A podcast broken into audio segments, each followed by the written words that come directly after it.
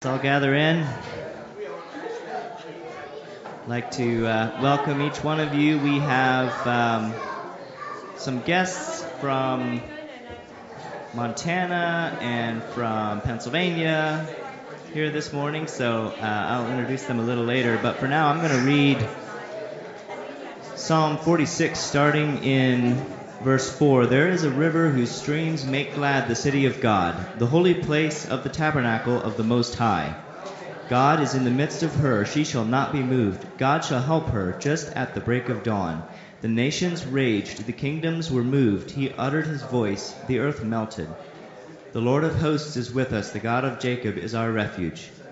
Come behold the works of the Lord, who has made desolations in the earth. He makes wars to cease to the end of the earth. He breaks the bow and cuts the spear in two. He burns the chariot in the fire. Be still and know that I am God. I will be exalted among the nations. I will be exalted in the earth. The Lord of hosts is with us. The God of Jacob is our refuge and strength. I love the verses that where it says um, in verse six, the nations raged, the kingdoms were moved. He uttered his voice, the earth melted. It's like, you know, we, we hear these days of all these powerful people with all this money and inciting wars and all this stuff going on and the, you know, nations rage and all this. And God just utters his voice and the earth just melts. It's like, that's how great our God is. Amen. And we're gathered here to worship him and to praise it. What an honor and a privilege to worship Almighty God. Have you ever stopped and thought about that? Like, really, we get to not just sing songs, but to magnify and glorify Him. And uh, that's such a wonderful thing. Let's all stand up and we'll have an opening prayer. Heavenly Father, we come to you this morning, God, with thankful hearts once again, Lord. Thank you that your mercies are new every morning, Lord Jesus. And God, as we're gathered here in this place, Father, I just pray that your presence would fill this place, Lord. God, we, we want to glorify you and make you known to all the earth, Lord Jesus. And God, I just pray that you'd be glorified in our midst this morning, God. We just li- want to lift you high, Father. Thank you for each one that's here, Lord. We just pray that your will would be done this morning. Thank you for your goodness to us. Thank you that you are God alone, Lord, and that you just utter your voice and the earth melts. Um, Lord, that nothing can surpass your greatness. We just thank you for that. In Jesus' name, amen.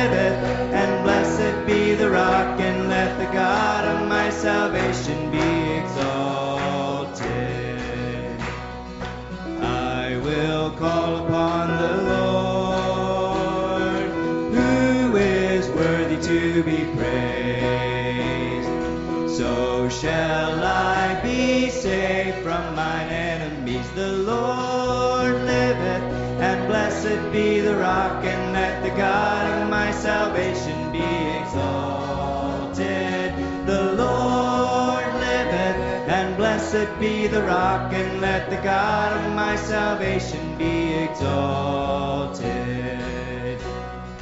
I will call upon the Lord, who is worthy to be praised.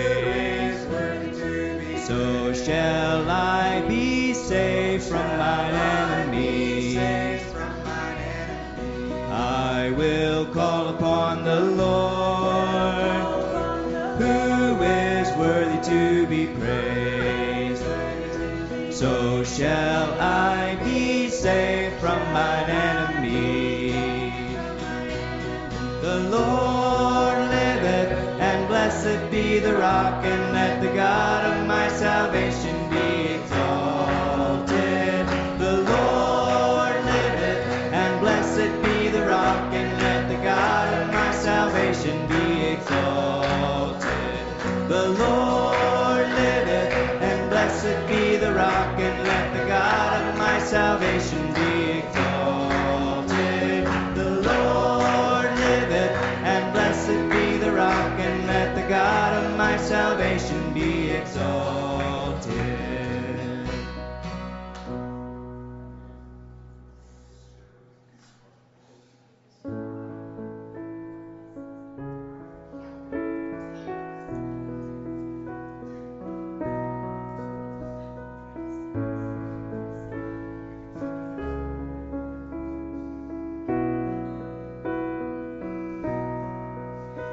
You give life.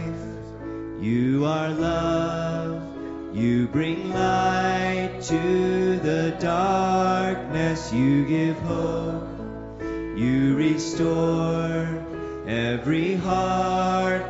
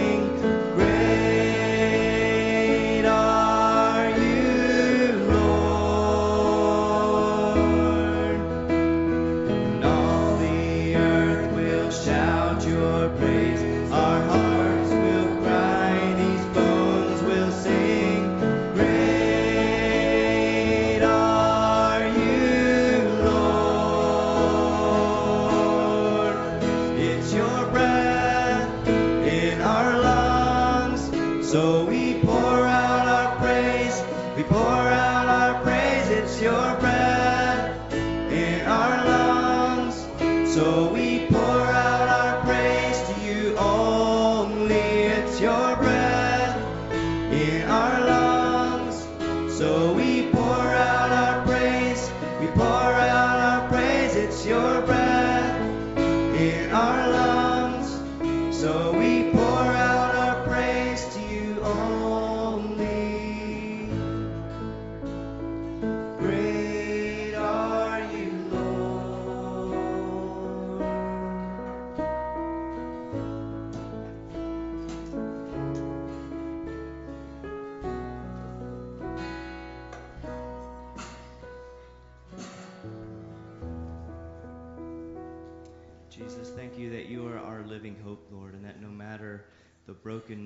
the devastation, the things that we see in this life, things that we experience, Lord, that you have promised to make all things new.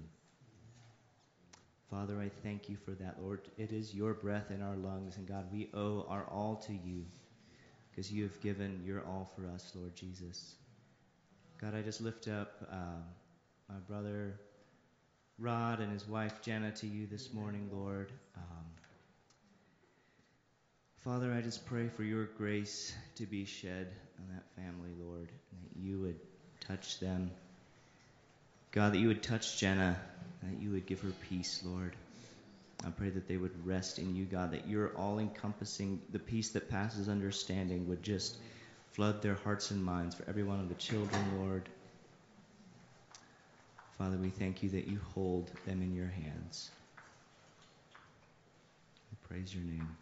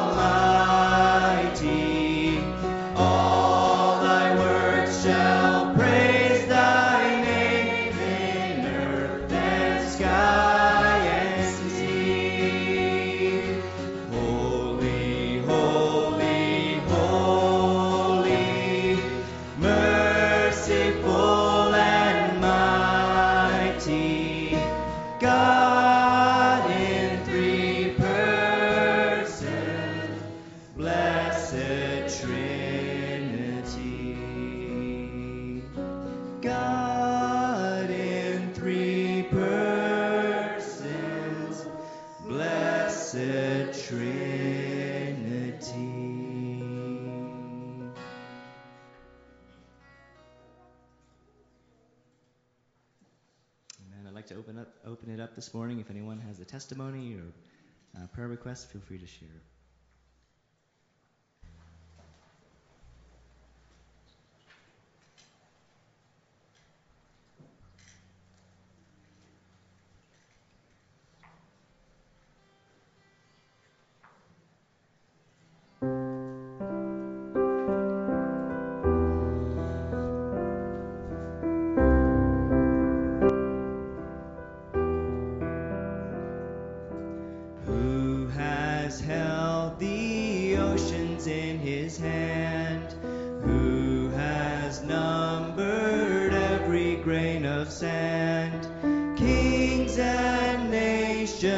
tremble at his voice. All creation.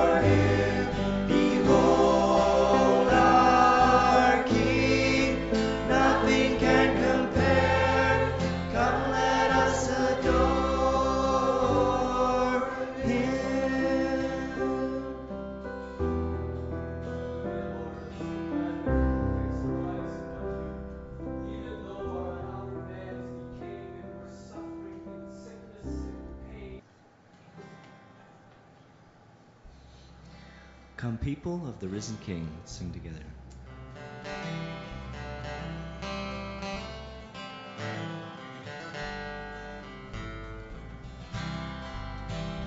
Come, people of the risen King, who delight to bring him praise. Come, all who tune your hearts to sing to the morning star of grace. From the shifting shadows of the earth, we will lift our eyes to Him. Their steady arms of mercy reach to gather children.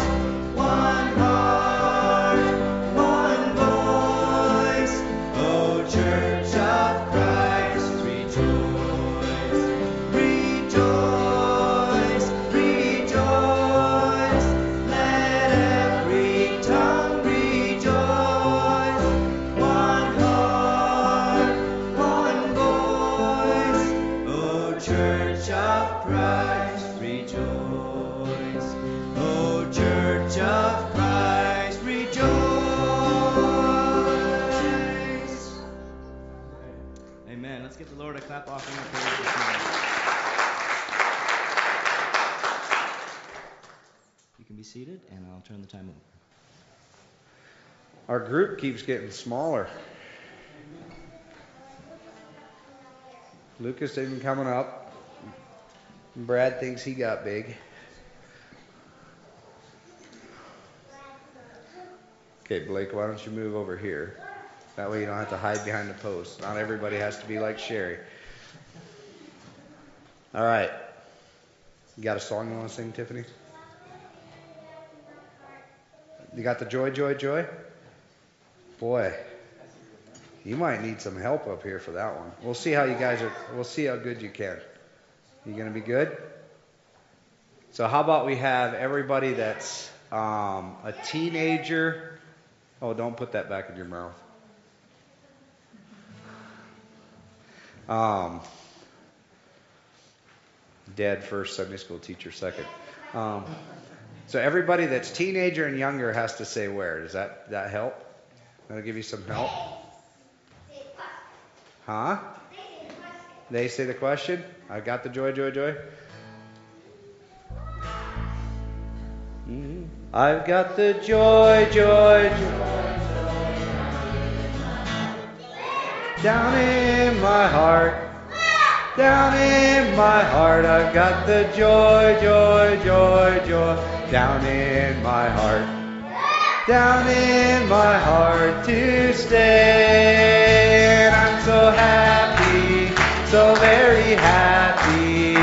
I've got the love of Jesus in my heart. And I'm so happy, so very happy.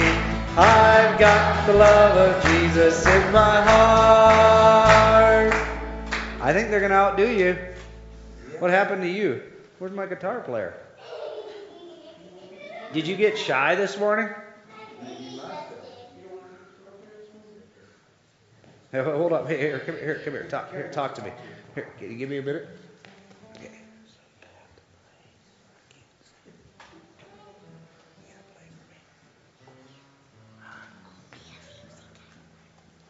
Oh, yeah. Oh, we have what? Which one? Which one? Cast your burdens. Okay, we'll get we'll sing that one next then. Okay, here we go. Okay, I got the peace that passes understanding. You think they're gonna outdo you? Okay, we're saying the question. Okay. I've got the peace that passes understanding down in my heart. Down in my heart. Down in my heart. I've got the peace that passes understanding down in my heart down in my heart to stay. And I'm so happy, so very happy. I've got the love of Jesus in my heart. And I'm so happy, so very happy. I've got the love of Jesus in my heart. I think they did it. They beat you. You need the Chilton kids here or something to help you guys out. Hmm. All right, which one do you want to do? I can't hear you. Why say what your sisters can say? You could hear them all the way over there. All right. All right, Jason.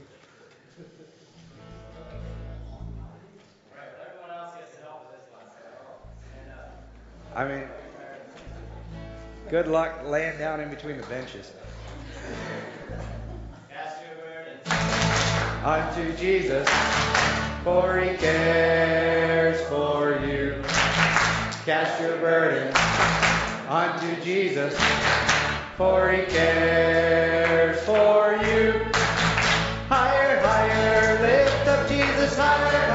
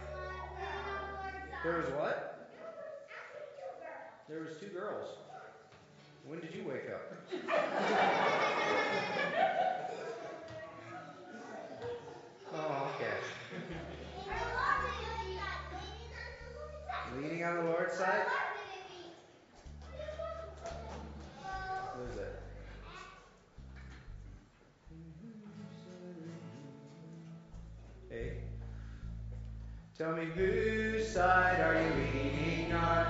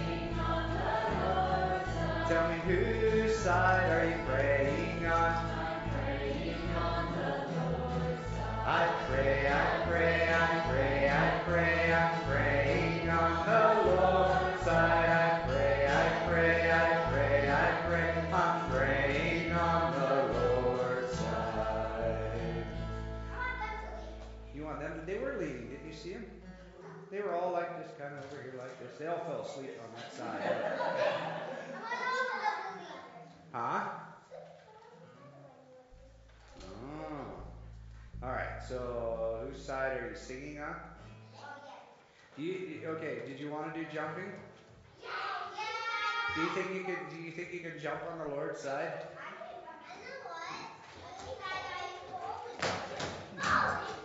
How can you jump on the Lord's side? And we know how you can pray on the Lord's side. How you can lean on the Lord's. Side. How can you jump on the Lord's side?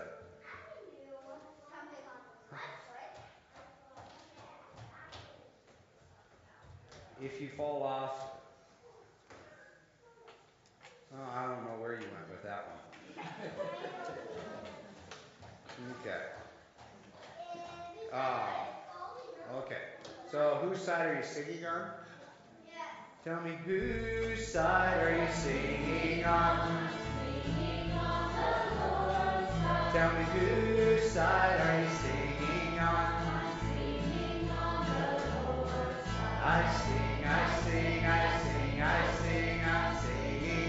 the Lord's side. I sing, I sing, I sing, I sing, I'm singing on the Lord's side. Tell me whose side are you jumping on? Tell me whose side are you jumping on? I jump, I jump, I jump, I jump, I'm jumping on the Lord's side. I jump, I jump, I jump, I jump, I'm jumping on the Lord's side. Oh man. Alright. Is there anybody you guys want to come up this morning?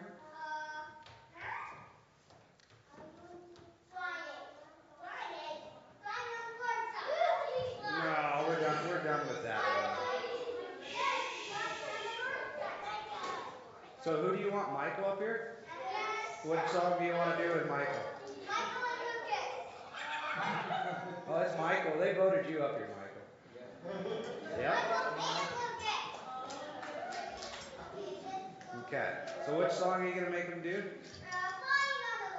No, no, we're done with that one. You gotta find something else. We can't find Lima Lloyd yet. No. All right. What What do you think? What song should we make them do?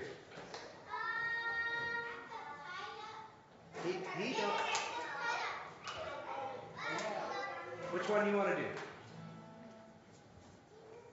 You think he can handle it? He might be too big for that song.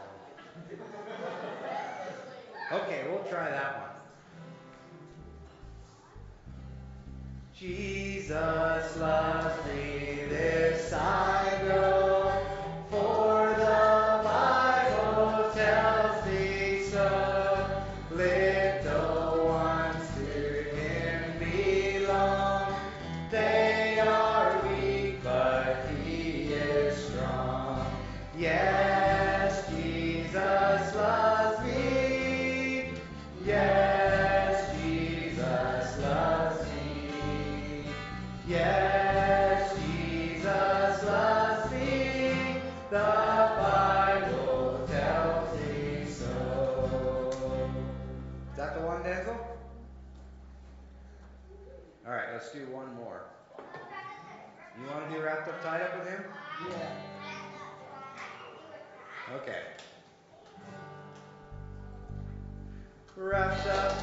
up,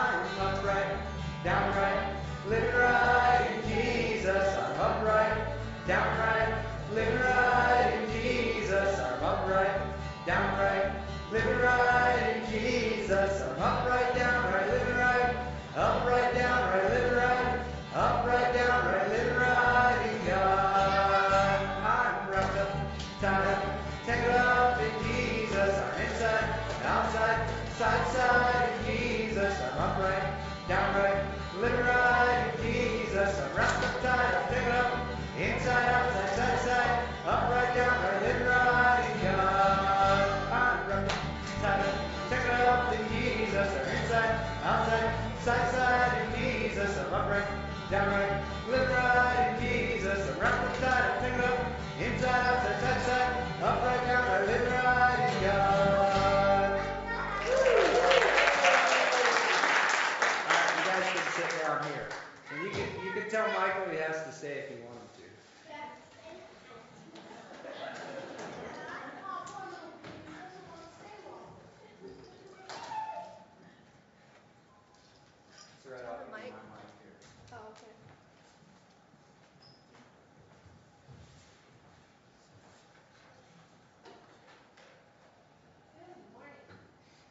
of all, I was thinking we are missing a little girl who's almost always here and who we all love. Who is that? Lexi, right? Did you know that she is sick at home? So I was thinking we should pray for Lexi. What do you guys think? Let's all bow our heads and close our eyes. Dear Jesus, I pray that you would be near to Lexi right now. And God, I pray that you would heal her body and that you would comfort her and you would help her to feel better. And I pray, God, that today she would start feeling better if it's not against your will. Thank you so much for the joy that she is. And I pray you would bless her today. In Jesus' name, amen. Okay, I brought a backpack with me. Well, I was thinking you guys go to school with backpacks probably, right? What do you guys have in your school backpacks and why do you take a backpack to school? Where we can hold our binders, our lunchbox, and our water bottle. Yes, all the things you need for the day, right?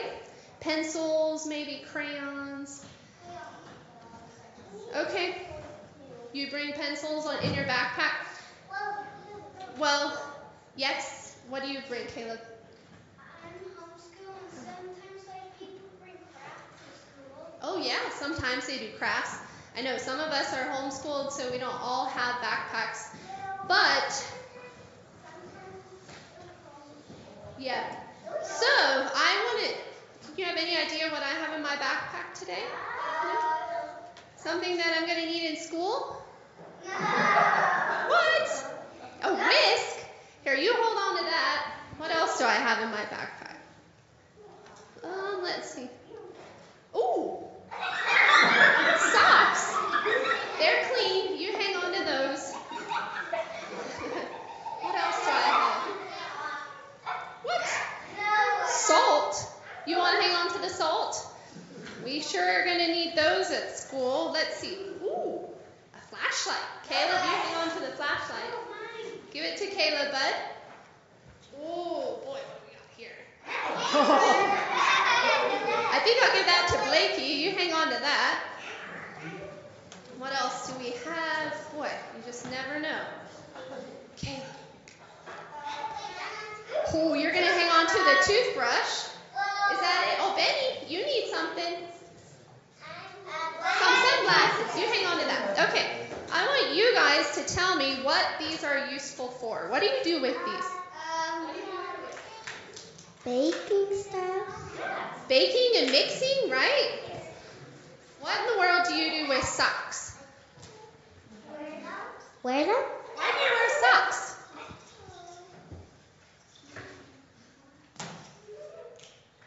They keep your feet warm. Yes. Benny, why in the world are you wearing sunglasses? Why do you wear know. Why do you wear sunglasses?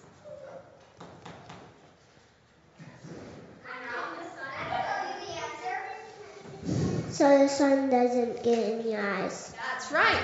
What do you do with the hammer? Destroy stuff. You're getting smart now. Destroy more stuff. For hammers and nails. To build stuff? What do you use a flashlight? It's to see in the dark. Right? What do you use salt for? Hang on food. to make food taste a lot better. And one more, toothbrush for? What do you use that? Uh, to brush your teeth. To make them clean, right? Now, you guys are probably thinking, what in the world does this have to do with a Sunday school lesson? Right? Well, you know what I wanted to tell you is that in God's kingdom, He uses so many different kinds of people, all for one purpose, and that is to build up the body and to build His kingdom. Okay? The body of Christ. Yes, Benny? Yes. Okay. All right. So I have an idea. What? How are different ways that we can use our talents, what God has given us, the special abilities that God has given us? What are some ways that we can use them? Hey, shh, in the body of Christ for His glory, for Jesus, for His work um, in this world. How are how are some ways that we can use? How could you use being a baker? For good, for God. Um, helping my mom bake.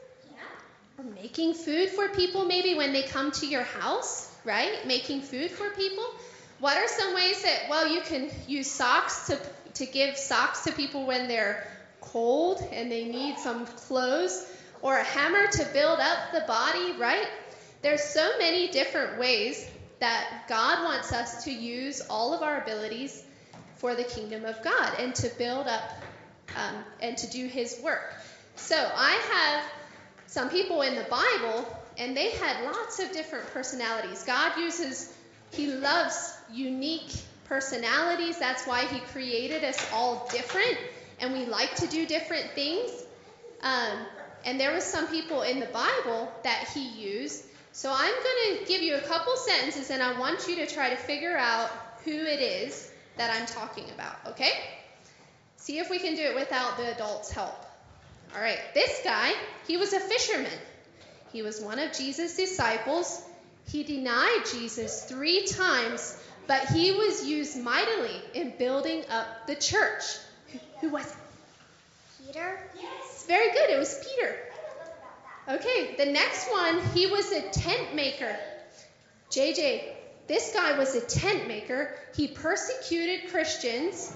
Jesus met him on the road to Damascus. He went on missionary journeys. He wrote most of the New Testament. Who was he? Paul. Very good. This one might be a little bit harder. This person was a seamstress, like your mom. She was a believer. She made clothes for widows. She died and was brought back to life by Peter. Do you guys remember her name? Oh, here, shall we put the salt back in the in the backpack? You just want to hang on to it? Okay. Anybody else know? Dorcas. Dorcas, yes. She was a seamstress um, and a believer. Okay, another one. He was a doctor. He traveled on missionary journeys with Paul. He wrote one of the Gospels as well as Acts. Do you guys know? Matthew, Mark. what comes in between? Matthew, Mark. Hmm. Luke. You said it. Very good. Luke. Okay, and then two sisters that were homemakers had a brother that Jesus brought back to life. One anointed Jesus before he died. They were two sisters. Okay, so their brother had died. You're having a hard time remembering the names? Okay, let's see. Lydia. What are the names? Mary and Martha. Yes, they were the sisters. So God used all these different kind of people for one reason, and that was to build the church. Okay, one more. He was an encourager. He stood up in defense of Paul, and he went on missionary journeys. Ooh, this is a tough one. Do you guys remember? No. Okay. Anybody? He was an encourager, stood up in defense of Paul, went on missionary journeys. Barnabas. Very good. Barnabas. Okay, so what is the one thing all of these people had in common, and one thing that we should all have in common?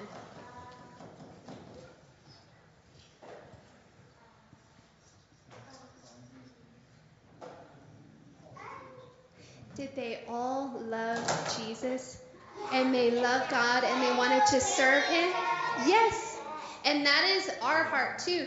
They wanted to see the church grow by how? By people coming to know Jesus, right? So it takes all kinds, right?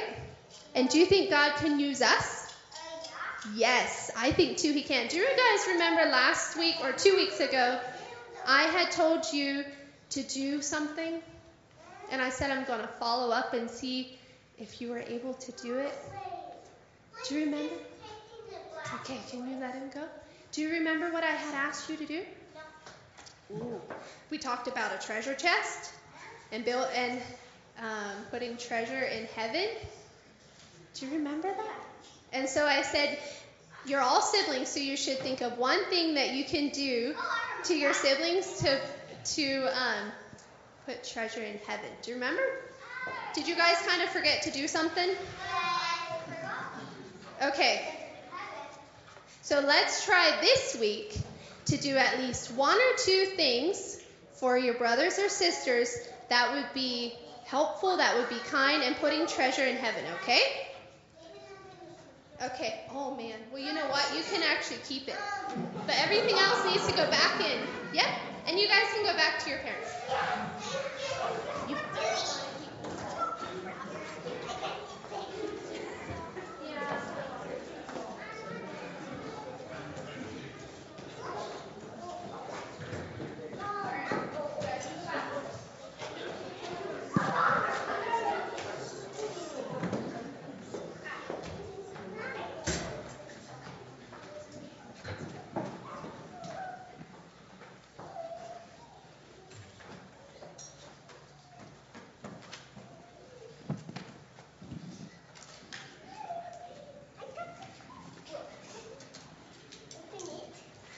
Good morning.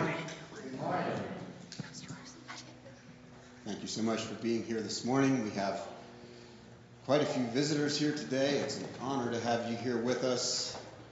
We have Yoder family, extended Yoder family. It is really an honor to have you here. Thank you for coming. I pray that you'll be blessed by being here. Virgil and Jackie, it's great to see you here. Mark, we have Byers here. Martin's in the back. Boy, we've got a bunch of people. Ada May, can't forget you guys.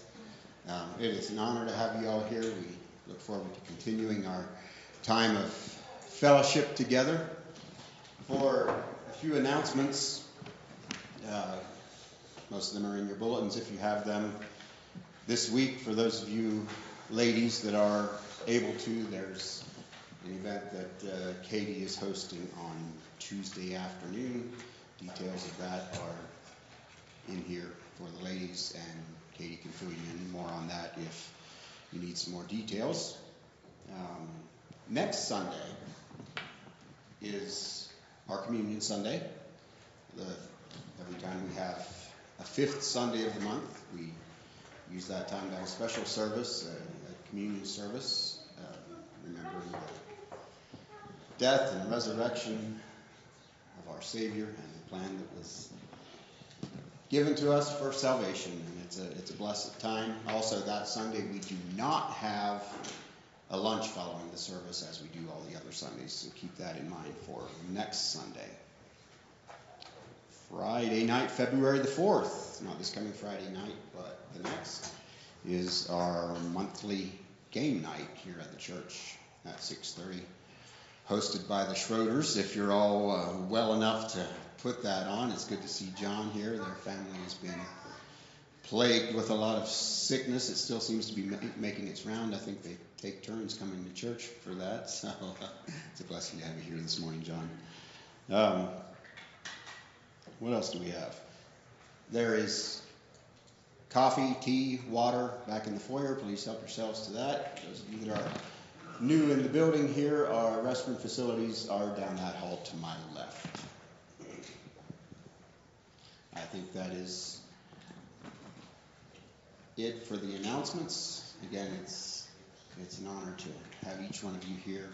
We do have a, a meal following the service and invite all of you to, to stay and join in that time of fellowship. It's, it's a great time of continued fellowship around the Word of God and just uh, encouragement to each other. Phil's going to be bringing the message this morning, so let's bow our heads in prayer and ask that the Lord would open His Word to us this morning. Father, we come to you. I thank you for your presence here with us this morning. I thank you for how you have already spoken to us through the songs and your spirit moving in our midst. And I pray that our worship is acceptable to you this morning.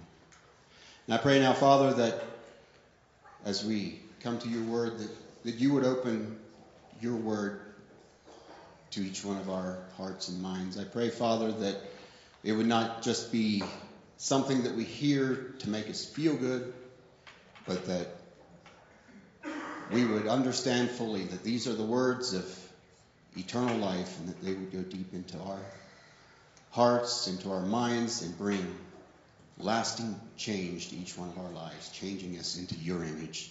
And I pray for my brother Phil as he preaches your word, Father, that you would give him the words that each one of us need to hear from you this morning. We commit this time to you. We ask it in Jesus' name. Amen.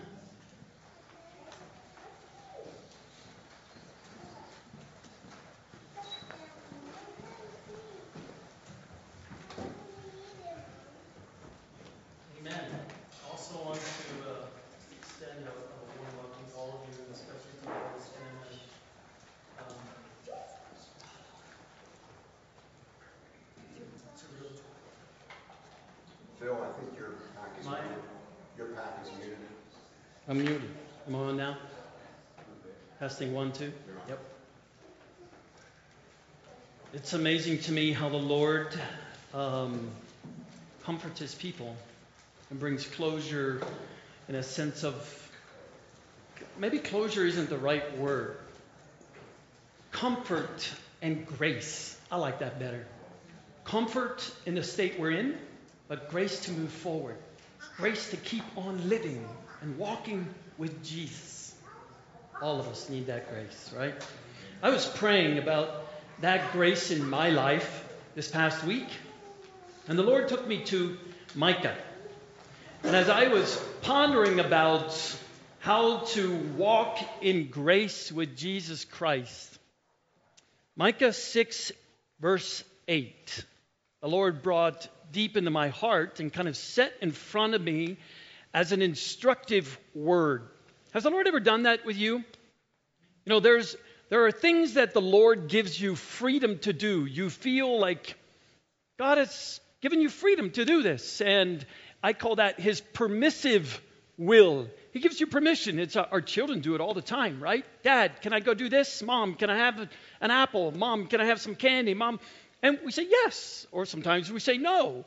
It's permission granted. But then there are times when, as parents, we look at our children and we say, Son or daughter, I want you to go do this. And do it now. In a clear, instructive word. This was one of those for me.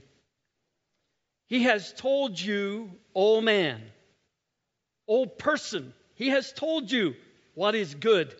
And what does the Lord require of you? What is he telling you to do today?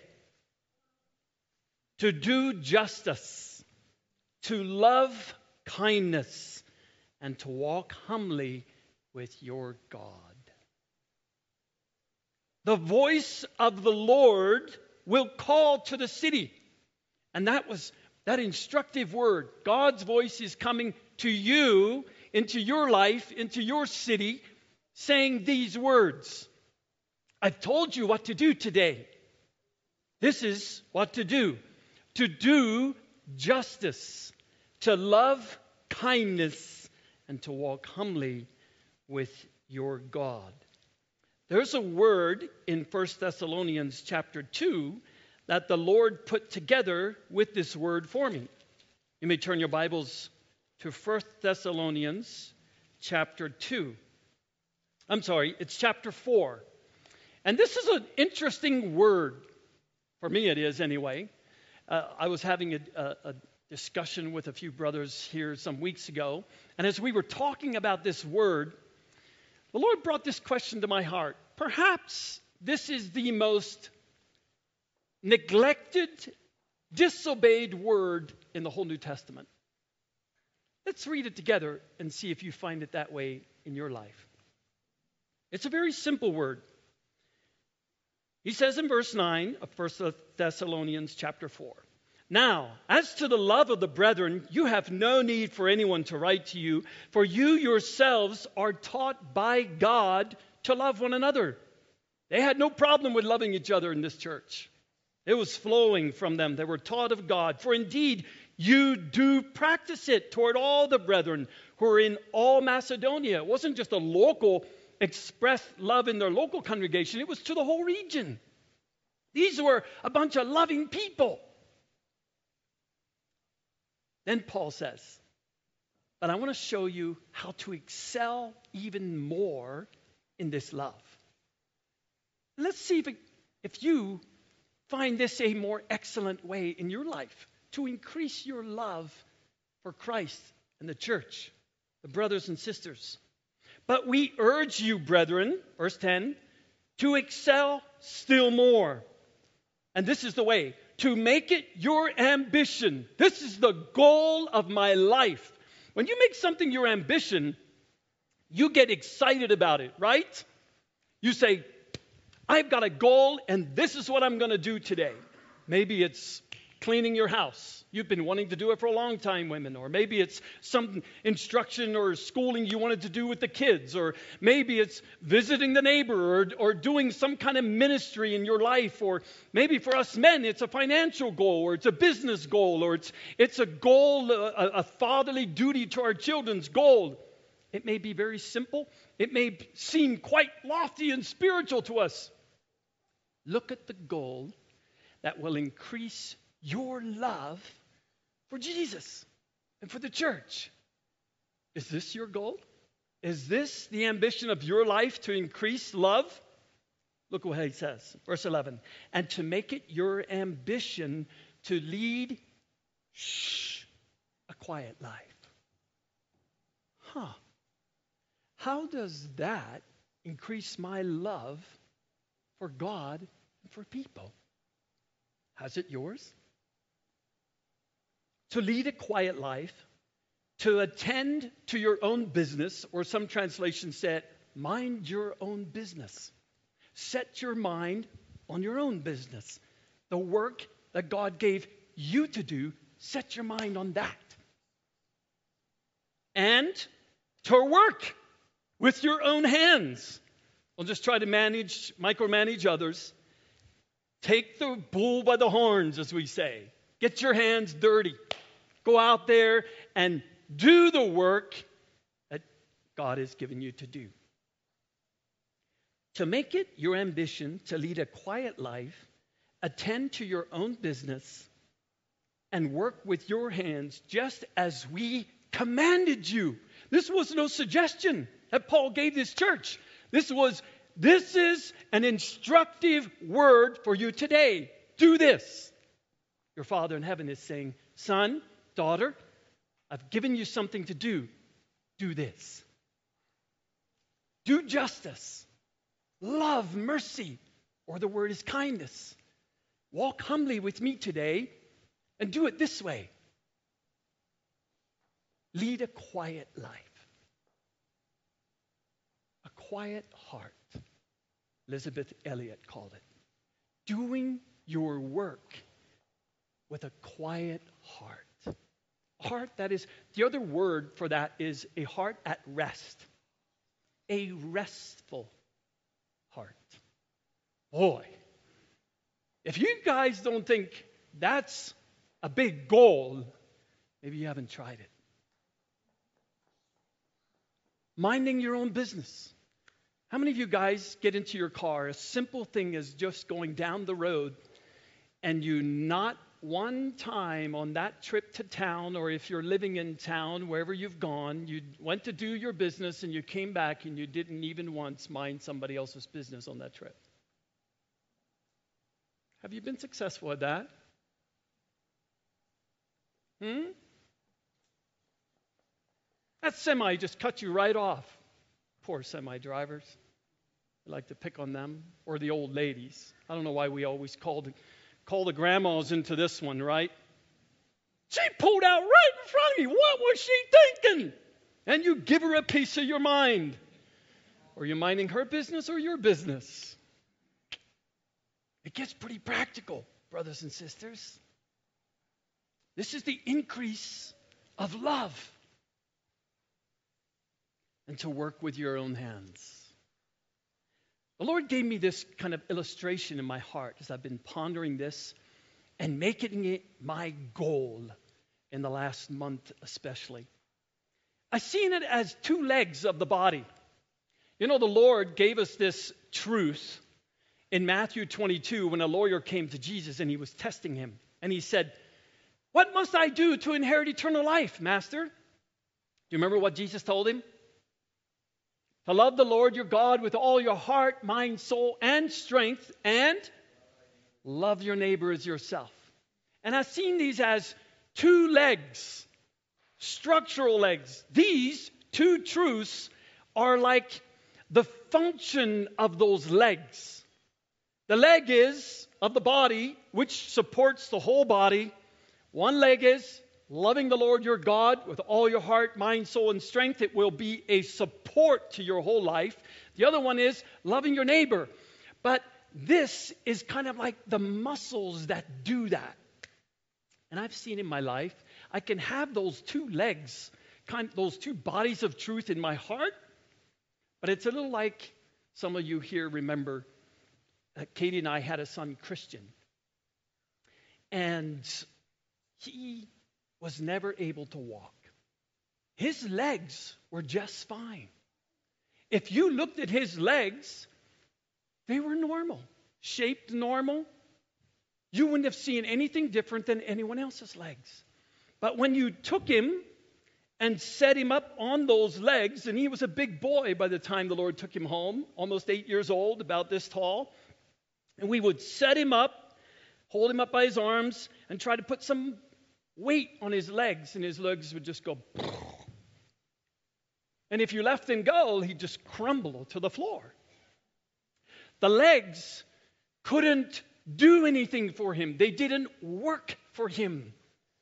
I wonder if your love for God and your love for your fellow man do anything for you. Do they work it out? And to me, these two one of the Old Testament, one in the New, are both saying the same thing. They are the functional part of those two bodies of truth that support the whole life of Jesus Christ in us, and they work it out. Now, as David says in Psalm 119, I love that word. He says, Your word gives light to my path. But then he says this the unveiling of your word gives light. Some people say the unpacking, but I like, I like to think of it as when you unveil something, you unwrap it. You have a gift, and you take out off all the fancy wrapping that they put on there. You know, it's interesting when you give your child a birthday gift or maybe at Christmas time if you exchange gifts and you give someone a gift. What does it, what's the first thing a child does with it? Just rips the wrapping right off. I mean, mom can spend so much time wrapping this gift nice and putting on a pretty bow and a card. Kid doesn't care about it, right? No, nobody even hardly reads the card. I want to get to the gift. And I've seen that sometimes the Lord gives gifts to us that way. We want to get to the gift. However, the gift may lose its function. I'll give you an illustration. A couple years ago, for Christmas, I was given a gift. And it was, as I unwrapped it, it was one of those little DeWalt bags with a cordless drill and a cordless flashlight and a, a few cordless tools and, and, a, and a pack of screws and all kinds of things that go along with that. And In the last two years, that gift has been hugely functional for me. I've used it all the time. I mean, I'm in construction, so it was a very useful gift that that person gave to me. This last Christmas, I was also given a gift, and as I unwrapped it, it was a set of hunting knives, all kinds of different shapes and forms. And I looked at it and I said, Thank you. You know what I did with that gift? I have a little attic up there in our workplace. I was like, What should I do with this? I don't know, I'll just put it up in the attic. I don't hunt. At least I haven't yet. I don't find it useful. The hunting knives don't apply to my everyday use. And I wonder sometimes if when God gives us gifts, those two responses can be in our lives. I see it in my life. There are times I can take the gift and think, I don't know how to apply this in my life. So I just put it in the attic. I just store it up here somewhere. But the Lord has given us a gift. And the gift He gives us, He wants us to make it useful in His work that He gives us to do. And these, as we unveil these, His Word, He tells us how to make it useful. I'm sure if I was serious about hunting and I said, okay, boys, let's go hunting. The boys like that a lot, right? That we would make those knives useful. And maybe that's what God wants me to do. I don't know. Maybe it was a hint, hint kind of thing. I didn't hear Him giving me the instruction word. And that's sometimes how we treat God's word in our life, right? We just take it and we go, I don't really know what to do with this. It's not what I do. I'm not a hunter's guide. It's not something I use every day in my life. So today, as you look into this word and we unveil it, my prayer is that the Lord would show you, give it to you as an instructive word. This is how you can make it useful in your life. Let's look first at Micah chapter 6, verse 8. This is an instructive word the Lord is requiring of us, and it's good to do justice. What do you think of when you think of that word justice? If the Lord were to tell you this morning, today, I want you to do justice, what would you do? Anyone? Be fair. Okay? To do what's right. Whatever you're thinking in your mind, I want to share with you a truth of how the Lord shared it with me. What is justice? How do I get to live out justice in my life? Turn your Bibles with me to another word, a very transformative word in the book of Habakkuk. Some of you know this book, and you know probably where I'm going. This book is a transformative word because this is the word that Apostle Paul found very transformative in his life.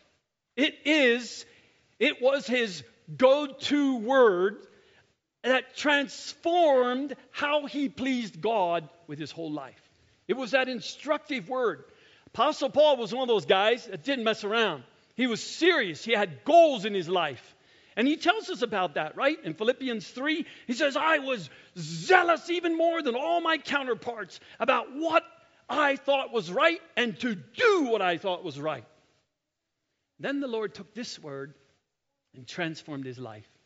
This is also the word that transformed Martin Luther's life and began, as we know it, the great Reformation of that day and that whole era and transformed many others' lives with it. It was the illumining word, the unveiling of this word radically changed their lives and what they were doing with it. Now, in the book of Habakkuk, I don't know if you guys have read this or studied this, but Habakkuk finds himself in a, in a precarious situation.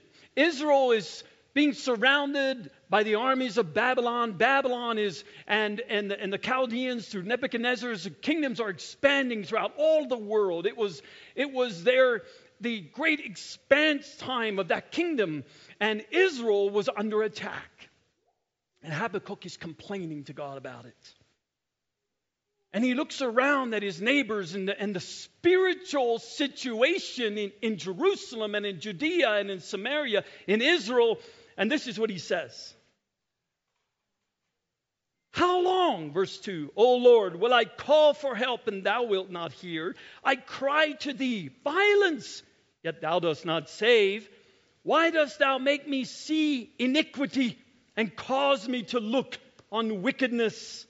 Yes, destruction and violence are before me. Strife exists and contention arises.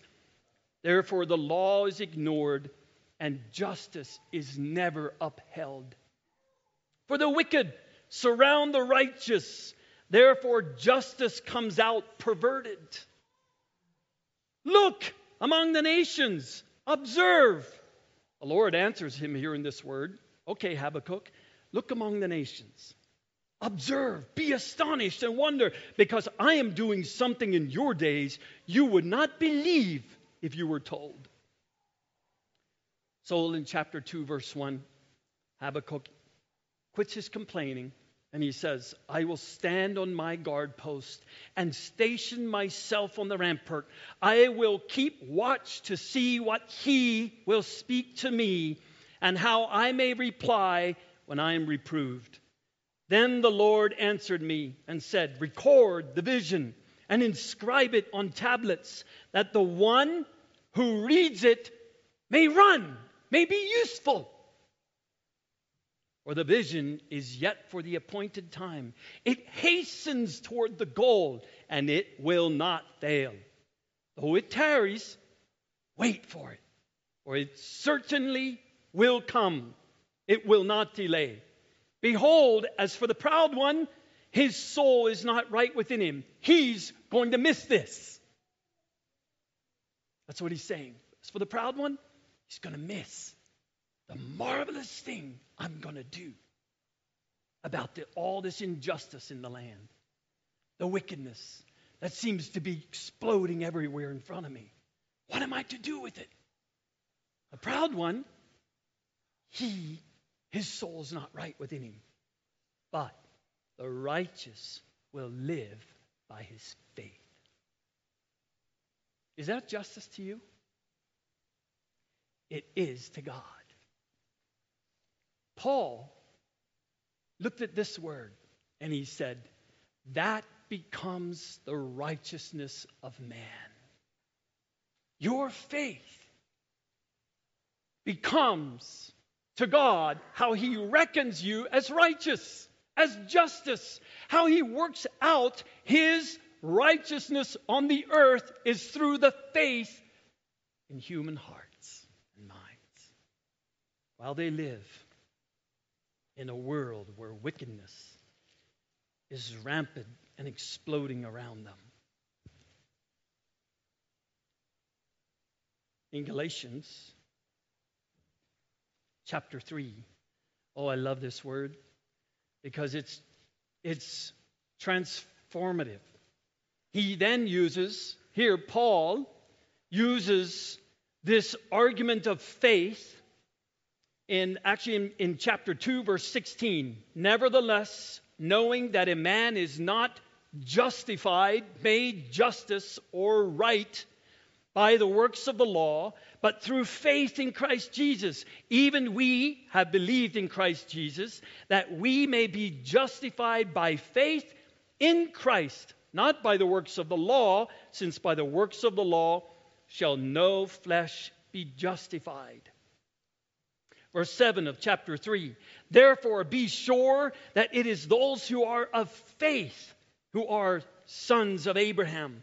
And the scripture, who foreseeing that God would justify the Gentiles by faith, preached the gospel beforehand to Abraham, saying, All the nations shall be blessed in you.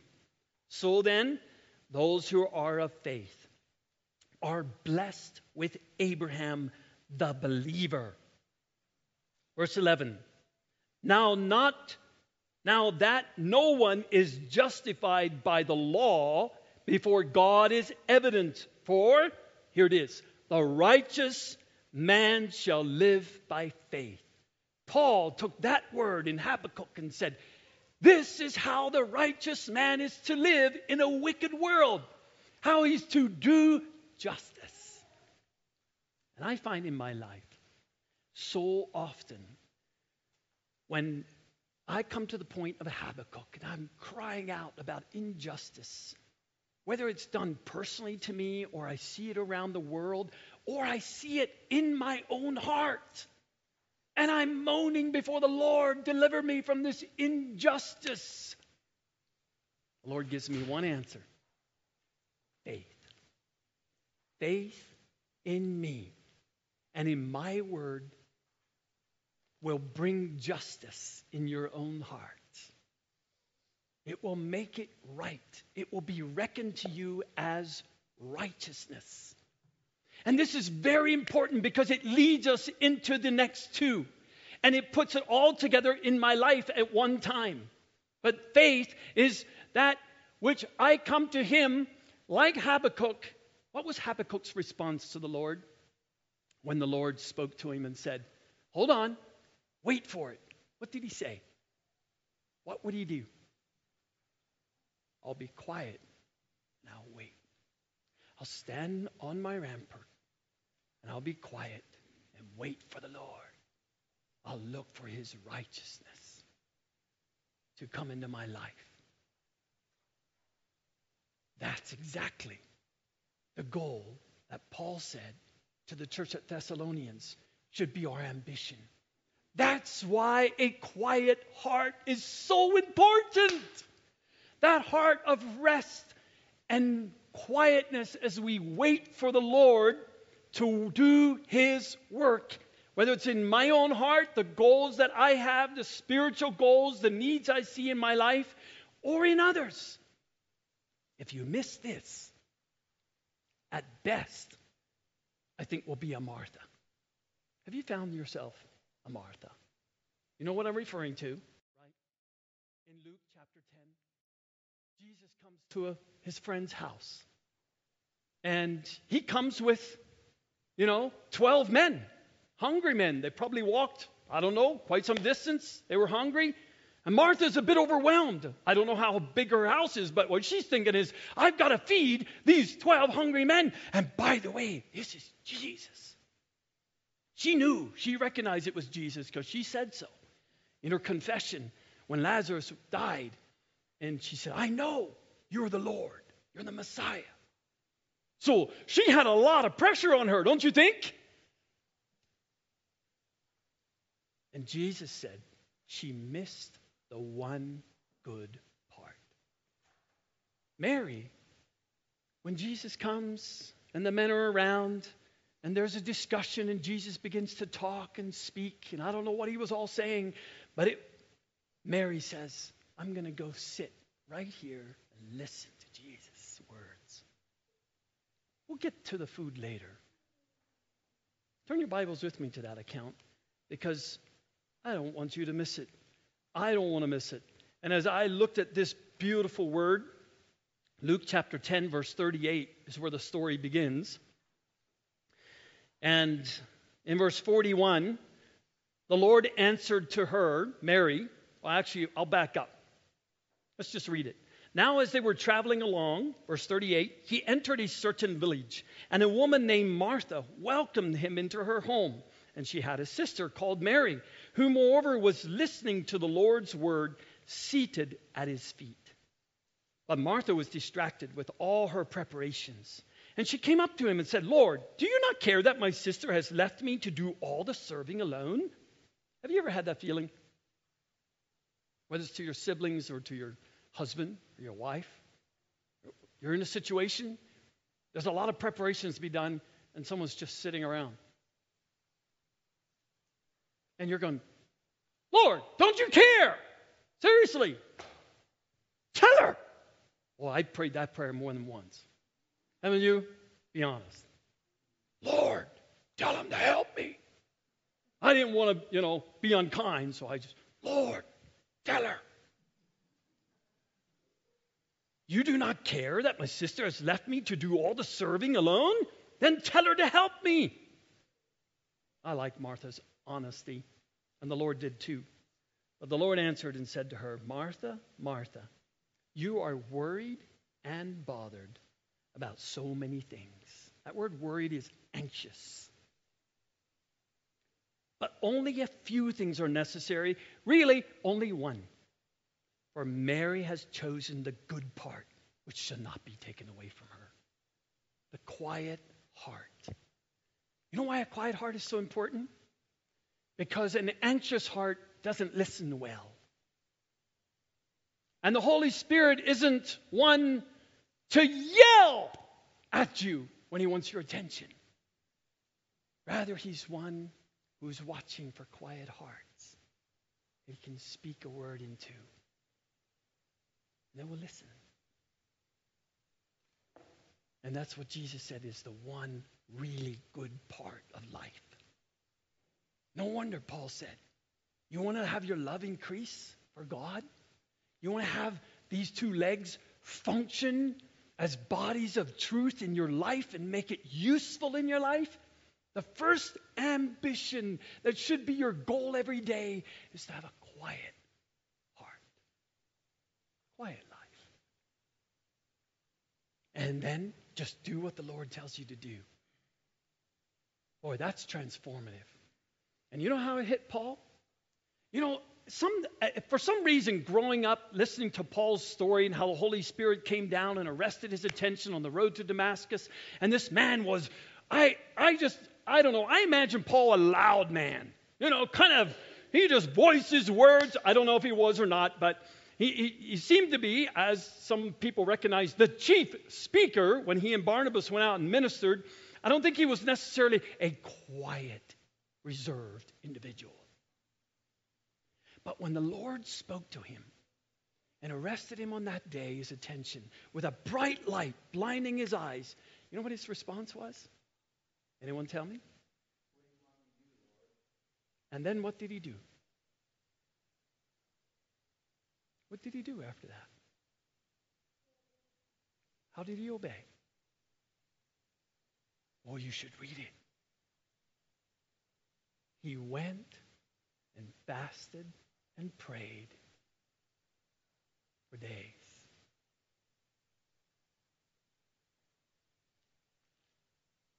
Look at it with me. In Acts chapter 9. And Saul got up, verse 8. And Saul got up from the ground, and though his eyes were open, he could see nothing. And leading him by the hand, they brought him into Damascus. And he was three days without sight, neither ate nor drank. Quiet heart. Transformed his life. After that quietness, his ambition and his goal completely changed. And it led him to do justice. What he thought was justice wasn't Christ's justice at all. It completely reversed. And now, as he says in Romans chapter 4, this is how this justice worked out in his life.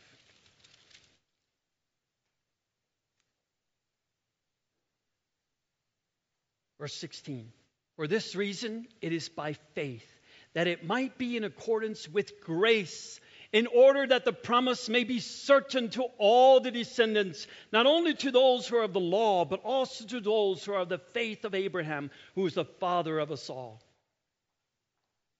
As it is written, A father of many nations have I made you in the sight of him who he believed, even God who gives life to the dead and calls into being that which does not exist. I remember years ago dear brother, spiritual, because he was a spiritual dad to me. Preached a sermon on the are nots of God. Brother Denny Kenniston. I'll never forget that sermon by God's grace. Speaks strongly into my heart this truth. This is what happened to Apostle Paul and the church. And it revolutionized not only his life, everyone around him, the whole church was deeply affected and is to this day because of this experience of justice in Paul's life. What he thought was justice to what Jesus said is justice in his life faith. The just shall live by his faith in Jesus Christ. Come to a quiet heart, and God gives life to the dead and calls into being that which does not exist. In hope, against hope, he believed in order that he might become a father of many nations. According to that which was spoken, so shall thy descendants be. This faith leads us into the next phase of this truth to do justice and to love mercy. Why? Because mercy and kindness, two, it's the same Greek word. Some translations say mercy, some say kindness. When you and I experience mercy, that becomes God's justice to me.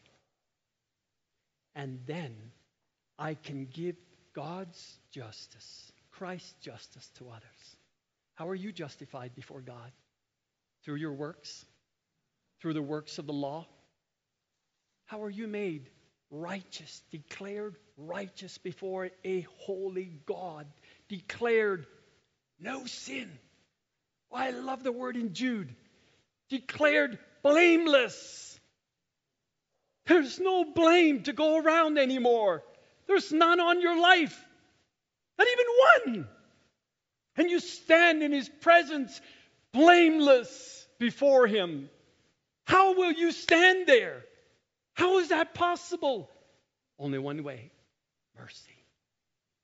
No wonder we should love mercy like this. This is what happened to Apostle Paul right there on the road to Damascus, right? What he received from the Lord that day was mercy. That's what he tells Timothy. I was the chiefest of sinners, but I received mercy on that day. And from that day on, Apostle Paul wasn't killing anyone. What was he doing? Giving mercy, preaching a ministry of reconciliation, drawing people back to God to receive this promise. In chapter 4 of Romans, he says, verse 6, Verse 5 But to the one who does not work, but believes in him who justifies the ungodly, his faith is reckoned as righteousness, just as David also speaks of the blessing upon the man to whom God reckons righteousness apart from works. Blessed, here's the blessing. Blessed are those whose lawless deeds have been forgiven and whose sins have been covered. Blessed is the man whose sin the Lord will not take into account. This is the blessing of Abraham, he's saying. This is the blessing Paul experienced when he seen when the Lord unveiled his justice and said to Paul, Do justly, love mercy. That is the most amazing truth God could give me and you to live. The most amazing instructive word.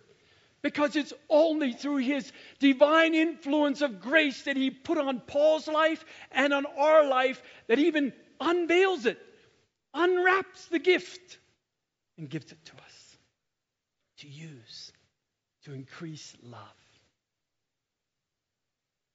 This blessedness, the forgiveness of David, Isaiah 55, God says, is the new covenant that He'll promise to every one of us.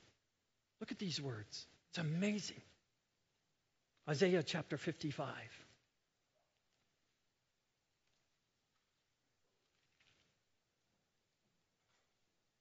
Verse 2.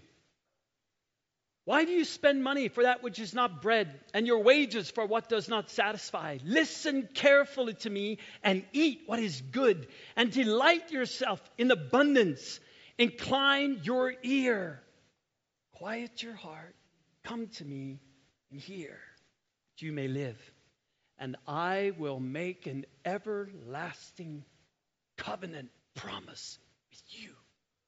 What promise have you heard God making with you that will last for all your eternal existence? What is that promise? That's the anchor of your soul. That you know for sure when you die and stand in his presence, you'll be blameless. Is it this one? Or is it something you do to somehow earn that? This is the one that Paul embraced and made his own. And this is the one that you and I, the only one that will give us eternal life. And I will make an everlasting covenant with you according to the faithful mercies shown to David. Oh, I love that. Because we all know where that's going, right? We all know. That's how David died a righteous man. Not because he deserved it, but in his failures. Not only one, numerous. He found the true mercy of God in his life. And he lived out those mercies. And Jesus said, those mercies are real. And when you and I take receive Christ's justice, let him justify us, and we begin to live in this faith, it leads us, the first step is to receive mercy and forgiveness and then to give it out to others. You want to do justice today? Forgive others. Your first step of justice. God's justice in your life and the lives of others around you. Forgive others. Without that, there is no justice, not God's justice. You might be going around like Apostle Paul in your own righteousness and trying to force it down upon everybody else and bring justice to a land that's full of injustice. But what God wants to do is bring His justice, living it through your heart into others' hearts. And He declares that plainly to us in Matthew chapter 18, right? Where Jesus gives us that beautiful story about the slave who had all this debt. And his master came to him and said, I'm going to put you in prison until you can pay everything.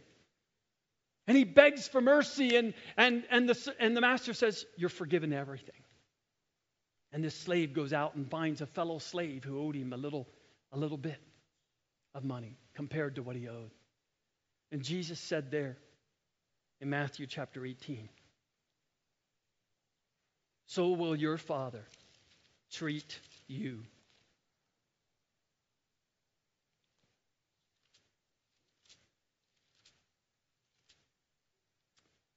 Verse 35 So shall my heavenly Father also do to you if each of you does not forgive his brother from your heart.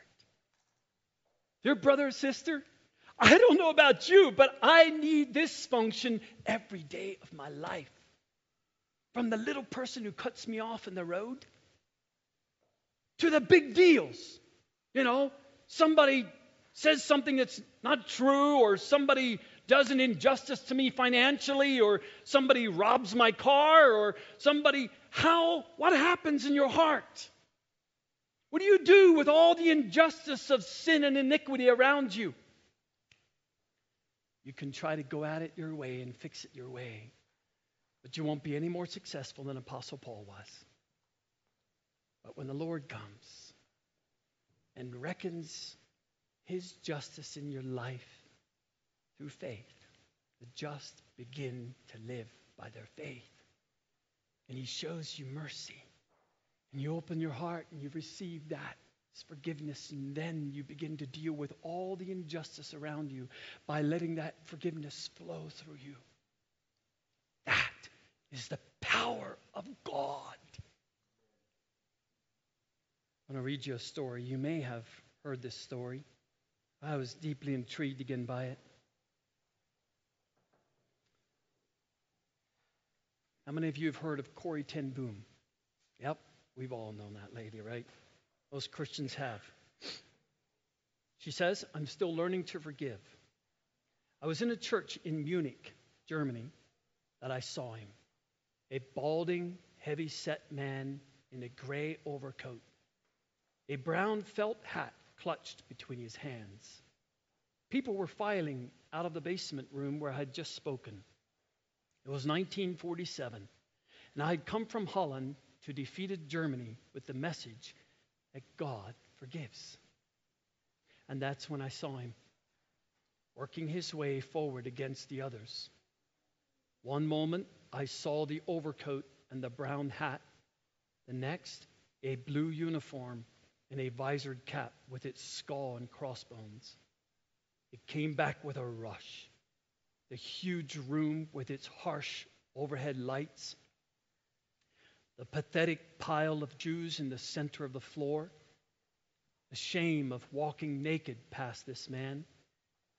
I could see my sister's frail form ahead of me, ribs sharp beneath the parchment skin. Betsie, how thin you were. Betsie and I had been arrested for concealing Jews in our home during the Nazi occupation of Holland. This man had been a guard at Ravensbrück, concentration camp where we were sent. You mentioned Ravensbrück in your talk, he was saying. I was a guard in there. No, he did not remember me. I had to do it. I knew that. The message that God forgives has a prior condition that we forgive those who have injured us. But since that time, he went on, I have become a Christian. I know that God has forgiven me for the cruel things I did there. But I would like to hear it from your lips as well. Fraulein, his hand came out, will you forgive me? And I stood there. I, whose sins had every day to be forgiven, and I could not. Betsie had died in that place. Could he erase her slow, terrible death simply for the asking? It could not have been many seconds that he stood there. Forgiveness with his hand held out. But to me, it seemed hours as I wrestled with the most difficult thing I ever had to do. For I had to do that. I knew that. The message that God forgives has a prior condition that we forgive those who injured us. If you do not forgive men their trespasses, Jesus says, neither will your Father in heaven forgive your trespasses. And I still, and still, I stood there with the coldness clutching my heart. But forgiveness is not an emotion. I knew that too. Forgiveness is an act of the will, and the will can function regardless of the temperature of the heart. Jesus, help me! I prayed silently. I can lift my hand, I can do that much. You supply the feeling. And so, woodenly, mechanically, I thrust my hand into the one stretched out to me. And as I did, an incredible thing took place. The current started in my shoulder, raced down my arms, sprang into our joined hands, and then this healing warmth seemed to flood my whole being, bringing tears to my eyes. I forgive you, brother, I cried with all my heart. For a long moment, we grasped each other's hands, the former guard and the former prisoner.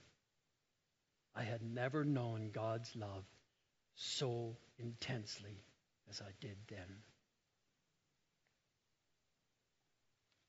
But to do justly, to love mercy, to walk humbly with your God.